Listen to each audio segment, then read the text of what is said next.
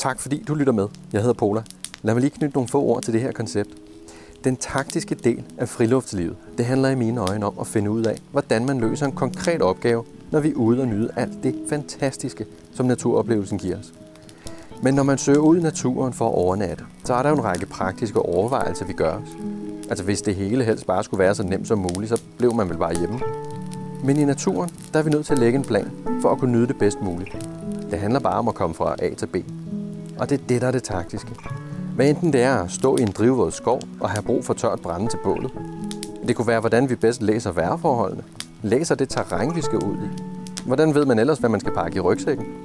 Kort sagt, vi er hver især nødt til at overveje vores taktikker. Og det er det, som den her podcast-serie handler om.